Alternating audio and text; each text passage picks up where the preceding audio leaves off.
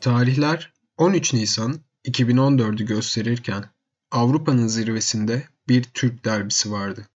Ezeli rakipler Galatasaray ve Fenerbahçe Kadınlar Avrupa Ligi finali için karşı karşıya geldiler.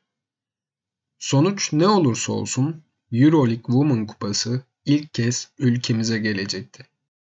Avrupa'nın en önemli, en prestijli, en büyüğü Euroleague Women Kupası'nın şampiyon takım Galatasaray'ın kaptanı Işıl Alben'in elinde yükseldiği o an. Gerek Galatasaray için, gerek Türk basketbolu için en önemli anlardan biri. The Moments'a hoş geldiniz.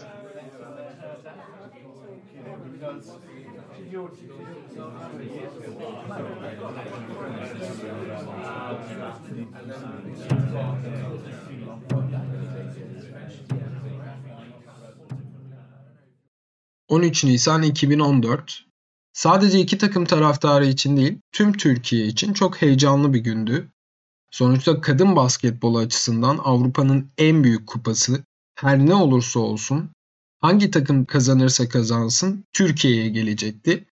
Maçı izlemek için Rusya'ya gidebilenler salonu tıklım tıklım doldurmuşlardı ki bu toprakların insanların ne kadar heyecanlı, ne kadar tutkulu olduğunu bir de benim anlatmama gerek yok diye düşünüyorum. Galatasaray tarihinde ilk defa final oynarken Fenerbahçe önceki sezonda da Euroleague'de finale çıkmış ve final maçında kaybederek ikinciliği elde etmişti. Bu maç için önemli olan detaylardan biri de Fenerbahçe'nin ligi namalup tamamlamasıydı. Galatasaray'ın ise buraya finale gelirken 5 mağlubiyeti vardı ve belki de bu sebeple pek çok basketbol sever için finalin favori takımı Fenerbahçe'ydi. Bu şampiyonluğa ulaşmış ve 5'ten fazla mağlubiyet almış sadece 2 takım vardı o tarihe kadar. O sebeple Galatasaray'ın finale çıkma yolculuğu aslında Fenerbahçe'ye göre çok daha zorlayıcı, çok daha çetrefilli olmuştu. Ve bu detayların her biri tabii ki kupaya, bu galibiyete çok daha büyük anlam katan detaylar.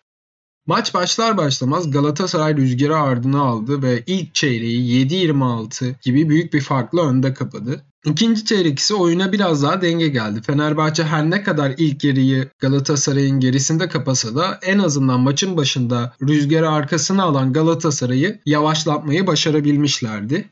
Soyunma odasına Galatasaray 13 sayı farklı önde girmeyi başarabildi. Galatasaray'ın en büyük problemi dar bir rotasyonda olmaları ve dolayısıyla oluşan faal problemleriydi. Hatta bu sorunu sezon içerisinde de sık sık yaşadılar. Fakat konsantrasyonlarını kaybetmeyerek Fenerbahçe gibi güçlü bir takıma direnç göstermeyi başardılar.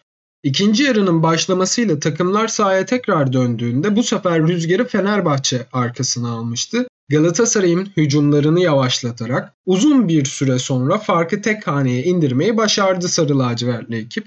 McCautry ve Pondexter gibi güçlü silahları olan Fenerbahçe'yi tutmanın yollarından biri de bu ikiliye savunmada duvar örmek ve Galatasaray bunu yaparak skorun istemeyeceği yerlere gelmesini bir nevi engel oldu. Son çeyreğe girildiğinde ise Fenerbahçe kupaya ortak olduğunu göstermeye başladı. Mücadele daha da alevlenirken Şebnem Kimyacıoğlu Galatasaray'a adeta nefes oldu. Hatta henüz playoff'ta hiç üçlük isabeti olmamasına rağmen iki üçlük isabetiyle farkın kapanmamasını sağladı ve maçın belki de kırılma anlarından birine imza attı Şebnem. Ve Galatasaray ezeli rakibi Fenerbahçe'yi bir sene öncesinde bir kere daha bu finali oynamış olan Fenerbahçe'yi 58-69'luk skorla mağlup etmeyi, kupaya uzanmayı başardı. Avrupa'nın en büyük kupasının ilk defa Türkiye'ye geleceğini taraflı tarafsız herkes biliyordu. Fakat tek soru işareti olan hangi takımın elinde Türkiye'ye gelecek sorusu cevaplanmış oldu. Sarı kırmızılı ekip tribündeki tüm taraftarlarla birlikte sevincini doyasıya yaşadı. Bütün sezon kaybetmeyen Fenerbahçe ise ilk yenilgisini finalde almış oldu.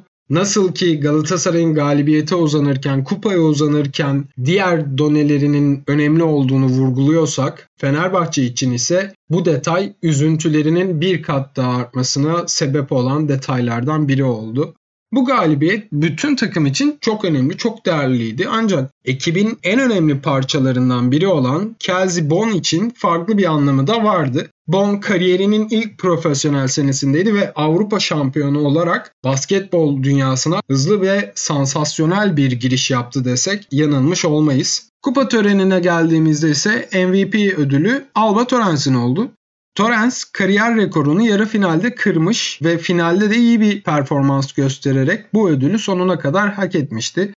Finallerin ve zaferlerin olmazsa olmazıdır. Bir taraf sevinirken bir taraf buruk kalır. Bir taraf hüzünlüyken bir taraf mutlu olur. Fakat bu finalde aslında iki tarafında gurur duymasını hatta iki taraftan taşıp bulundukları tüm ülkeye gurur duymalarını sağlayacak bir sürü done mevcut. Evet Galatasaray zor bir sezon geçirdi. Dar bir rotasyonla çok iyi mücadele ederek kupaya uzandı ve mutlu olmak onların en büyük hakkıydı. Evet Fenerbahçe sezon içinde aldıkları tek yenilgiyle kupaya uzanamamışlardı. Bir sezon öncesinde de yine finalde yenilip kupaya alamamışlardı ve üzülmek onların da en büyük hakkıydı. Fakat kadın basketbolumuz finali diğer tüm takımlara kapatmıştı ve bu hem Fenerbahçe'nin hem Galatasaray'ın hem de bütün ülkenin gurur duyması için büyük bir kaynaktı. Bilininin aksine, düşünülenin aksine ülke spor tarihinde en başarılı olduğu olduğumuz branşlar genelde kadın basketbolu ve kadın voleybolu oluyor.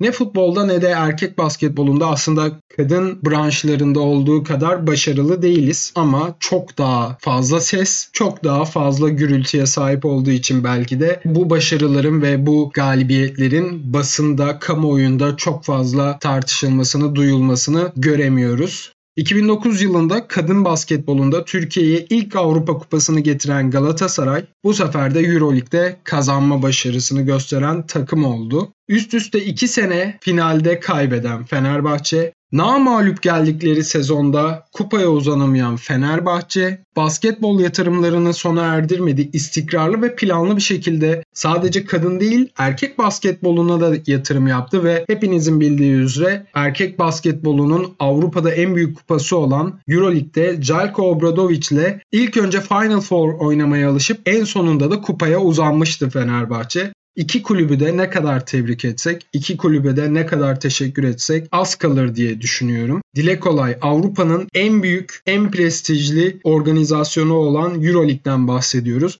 Hatta NBA'den sonra belki de en bilinen, en kapsamlı organizasyon desek yeridir. Bu büyük ve şaşalı organizasyonun en tepesinde iki büyük Türk kulübünün, iki ezeli rakibin, iki eski dostun mücadelesine ve bir tarafın kazandığı ve bir taraf diğerine göre daha mutlu olsa da totalde hep birlikte gururlandığımız 13 Nisan 2014'teki o ana uzandık. Ben Eren Göktepe ve Spor Dergisi'nden The Moments'ı dinlediniz.